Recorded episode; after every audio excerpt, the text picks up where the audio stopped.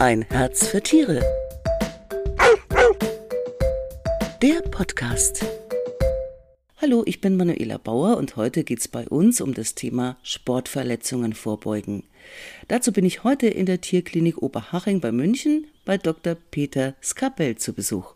Hallo, Herr Dr. Skabell, schön, dass Sie wieder mal Zeit für mich haben. Hallo, Frau Bauer, grüß Sie. Grundsätzlich ist es ja begrüßenswert, wenn Mensch und Hund zusammen aktiv sind und Sport treiben. Es ist gut für die Atmung, es stärkt Herz und Kreislauf, kräftigt die Muskulatur, hält die Gelenke beweglich und es hilft auch beim Abspecken. Allerdings besteht auch die Gefahr, dass man sich dabei verletzt und es kann dann zum Teil richtig lang dauern, bis der Hund wieder hergestellt ist. Und im schlimmsten Fall gibt es bleibende Schäden. Welche Hunde, Herr Dr. Skabell, sind denn im Allgemeinen besonders gefährdet? Hier sind besonders die Aktiven zu sehen. Das sind so die mittelalten, voll in Kraft und Saft stehenden Hunde der Rassen, die vor allem sehr leistungsstarken ähm, Sport machen, wie Agility zum Beispiel. Oder ähm, andere Sachen, bei denen es sehr die Gelenke beansprucht werden. Überwiegend sind es Border Collies, dann sind es Australian Shepherds, die Jack Russell Terrier, aber auch Schäferhunde. Nur um als Beispiel zu nennen, die dort bei diesen Sportarten sehr vertreten sind.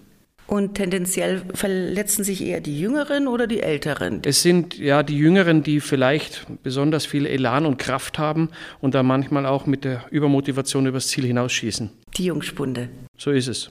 Und was mit den alten Hasen? Ja, die sind natürlich nicht frei von jeglicher Schuld. Auch die können äh, Frakturen oder äh, auch Bandrisse äh, bekommen, wenn es Ermüdungen sind oder wenn sie einfach besonders lang beansprucht waren. Wo würden, bei welchen Hunden würden Sie es denn nicht empfehlen, Sport übermäßig zu treiben. Grundsätzlich muss äh, geklärt sein, ob der Hund jetzt unabhängig von der Rasse gesund ist und fit dafür ist. Ansonsten würde ich eher von bei schweren Rassen davon abraten, irgendwo äh, solche leistungsstarken Sportarten mit viel Bewegung auszuüben. Wann beginnt denn schwer? Naja, das sind, wenn ich mir zum Beispiel einen Bernardiner vorstelle, dann kann ich mir den schwer im, im Agility-Parcours denken. Für den wäre dann irgendwie so ein Zugsport. Eventuell ein Zugsport oder einfach auf der Berghütte sein. Chillen. So ist es. Je nach Sportart gibt es ja auch spezielle Risiken. Wie sieht es denn bei Agility aus? Diese Sportart zählt ja zu den verbreitetsten und beliebtesten und gehört damit sicher auch zu den am besten untersuchten Hundesportarten. Ja, es gibt äh, sicherlich ist das die am häufigsten vertretene Sportart, wo wir Verletzungen sehen. Das sind Verletzungen, die eigentlich am ganzen Körper auftreten, vornehmlich im Schulterbereich durch die schnellen Dreh- und Wendebewegungen, aber dann auch ist Rücken oder das Handwurzelgelenk zu nennen. Ellbogen und Hüfte folgen dann so in der ungefähren Reihenfolge an Verletzungshäufigkeiten, die wir sehen. Kennen Sie Agility ein bisschen? Ein bisschen, ich übe es selber nicht aus, aber ein bisschen ja. ähm, Gibt es da Tipps für Leute, die mit ihrem Hund Agility machen, damit es gar nicht so in Schulterreißen kommt oder sowas? Also im Prinzip sind es Tipps wie für jeden äh, ich meine Extremsportler, das bedeutet einmal die Fitness gewährleisten im Vorfeld, damit man überhaupt so einen Sport macht. Und zum Zweiten dann auch, wie es bei, in, bei den Menschen ist, aufwärmen, auskühlen nach der oder ablaufen nach der nach dem Training oder nach dem Wettkampf. Das sind so die ganz wichtigen Komponenten, um hier Verletzungen vorzubeugen. Also was hatten Sie gesagt, was sind die typischsten Verletzungen bei Agility? Das sind Muskel, Muskel- und Sehnenverletzungen, sind mehr im Vordergrund gegenüber Knochenbrüchen zum Beispiel und hier vornehmlich an der Schulter. Schulter, aber auch äh, Handwurzelgelenk, Ellbogen. Einfach, was es hier äh, durch die schnellen Bewegungen, Drehbewegungen werden Extremkräfte auf die Muskelsehnen, Ansatzpunkte zum Beispiel ausgeübt und da kann es zu Muskelrissen, Verletzungen kommen. Und wenn es zu so Sehnenzerrungen oder Rissen sogar kommt, wie wird da behandelt? Auch das ist wieder ganz unterschiedlich von der Lokalisation. Man kann anfangen mit einer konservativen Therapie, mit Ruhe, mit Schmerzentzündungshämmern, bis hin auch dann äh, das, was um diese Sehnen zum Beispiel eingespritzt wird. Wenn es dann eine, in eine chronische Geschichte geht, dann hilft eigentlich in aller Regel nur eine Operation. Wie lange dauert das, bis es auskuriert, sowas, so eine OP?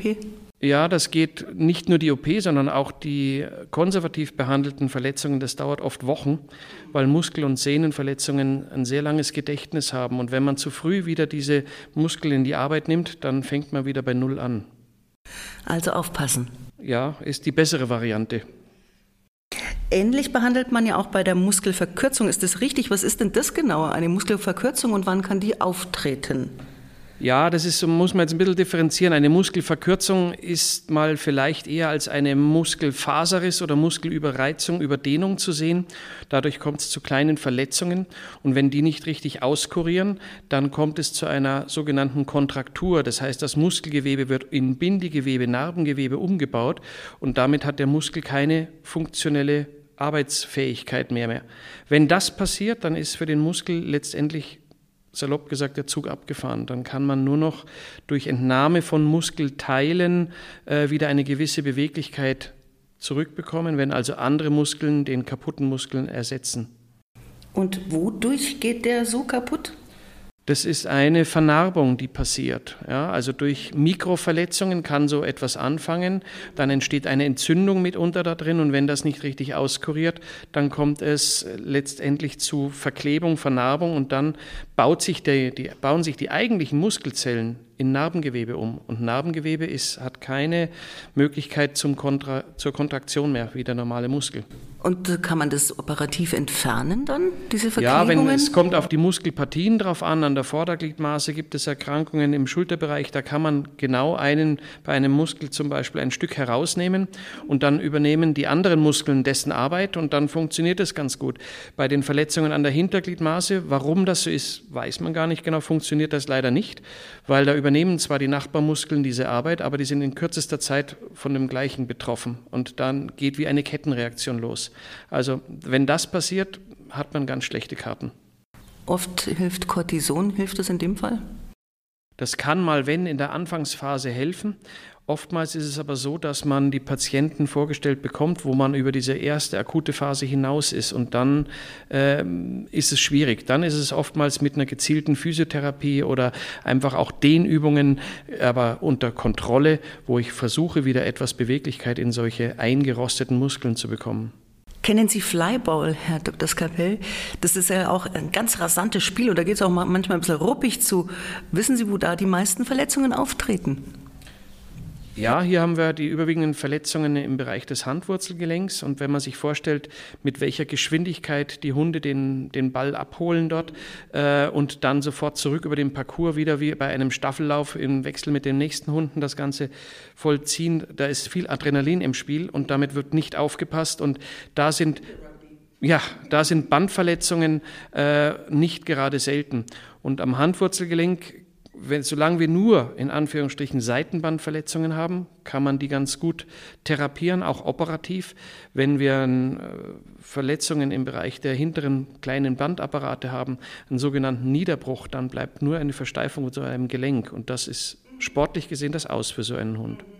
Welche Verletzung taucht denn bei den, bei den meisten Sportarten auf? Was ist denn die häufigste Sportverletzung? Das sind Muskel- und Sehnenverletzungen ganz allgemein und die überwiegend, also häufig, am häufigsten ist die Schulter, Bizepssehnenproblematiken. Äh, das ist ähm, der Bizeps äh, zieht über das Schultergelenk hinweg und hat dann eine ja, wenn es hier zu Einrissen kommt, entsteht eine Entzündung, die zur Verklebung mit der Bizepssehnenscheide, also der, der Ummantelung dieses Muskels führt und das ist mitunter sehr schmerzhaft und dauert sehr lang. Auch hier wieder die Therapie. Man versucht es erst auf konservativen Wege. Wenn das nichts hilft, kann man sogar diese Sehne durchtrennen und die anderen Muskeln kompensieren das sehr gut. Und dann habe ich einen Patienten, der wieder schmerzfrei laufen kann. Wie sieht es denn mit den Pfoten aus? Ich dachte, die werden auch häufig neigen zu Verletzungen, die Pfoten.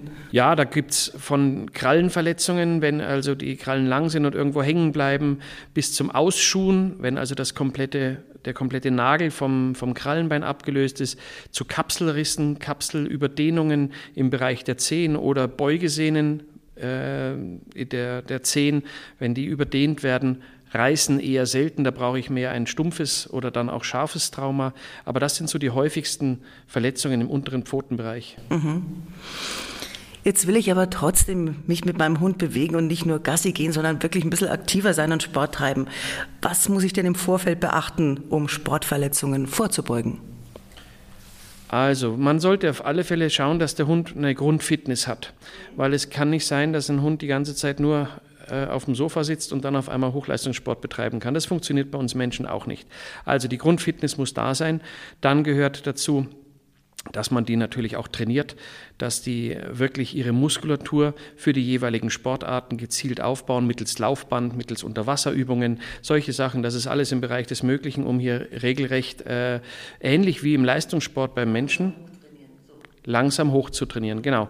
Äh, damit kommt dann auch die Kondition. Das ist eigentlich so, sind es die Grundvoraussetzungen, nachdem man vorher überprüft hat, dass der Hund auch gesund ist, dass die Gelenke alle passen, dass äh, von einem Tierarzt auch geguckt wird, dass aus medizinischer Sicht nichts dagegen spricht für den jeweiligen Hund. Es gibt ja manchmal sogar so unauffällige, sage ich jetzt mal, Fehlstellungen oder so, ne, die mir jetzt gar ja, nicht so auffallen. Können, es können bereits sogar Arthrosen schon vorliegen, ohne dass man das weiß. Und das sollte man abklären, weil sie liegen bereits Arthrosen vor, dann werden die natürlich massiv belastet und schreiten deutlich schneller fort. Und das sollte man nicht machen. Okay, also genau, genau untersuchen lassen auf alle Fälle. Das ist die Devise.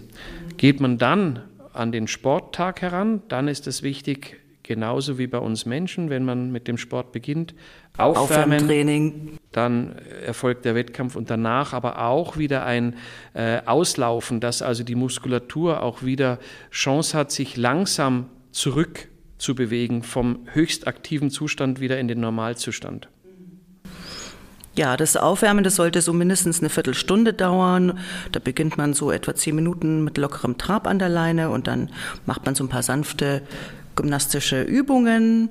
Zum Beispiel lässt man den Hund wiederholt sitzen, liegen, wieder aufstehen oder im Kreis gehen. Da wird ja schon mal die Muskulatur der Wirbelsäule seitlich gedehnt. Und nach dem Training gibt es auch eine Abkühlphase, ne, dem, wo der Hund an der Leine läuft und dann kann man auch noch ein bisschen sanft massieren. Ja, dann müsste eigentlich alles gut gehen, oder? Dann, wenn man diese Sachen beherzigt, sollten so wenig wie möglich Verletzungen passieren. Es gibt keinen Sport ohne Verletzungen. Wie sieht es bei Ihnen an der Klinik aus? Gibt es da viele Sportverletzungen oder eher wenig? Wir haben mittelmäßig, mal mehr, mal weniger, aber das kommt immer darauf an, wie viele sporttreibende Hunde überhaupt äh, in die Klinik kommen. Bei uns ist das Gros, sind nach wie vor noch äh, degenerative Veränderungen, Verletzungen und aber auch Unfälle. Autounfälle, also richtige Unfälle, sportunabhängig. Ja, vielen Dank, Herr Dr. Skabell. Wenn Sie noch mehr erfahren möchten, wie man Sportverletzungen am besten vorbeugen kann, dann holen Sie sich die neue Partner Hund, die ist jetzt am Kiosk. Und wir hören uns wieder, wenn Sie mögen, am 18. August. Und dann mit dem Thema Nahrungsergänzung für Katzen. Ich würde mich freuen, wenn Sie dabei sind und sage bis dahin Ciao und Servus. Auf Wiedersehen, Herr Dr. Skabell. Auf Wiederschauen. Ciao. Das war ein Herz für Tiere der Podcast.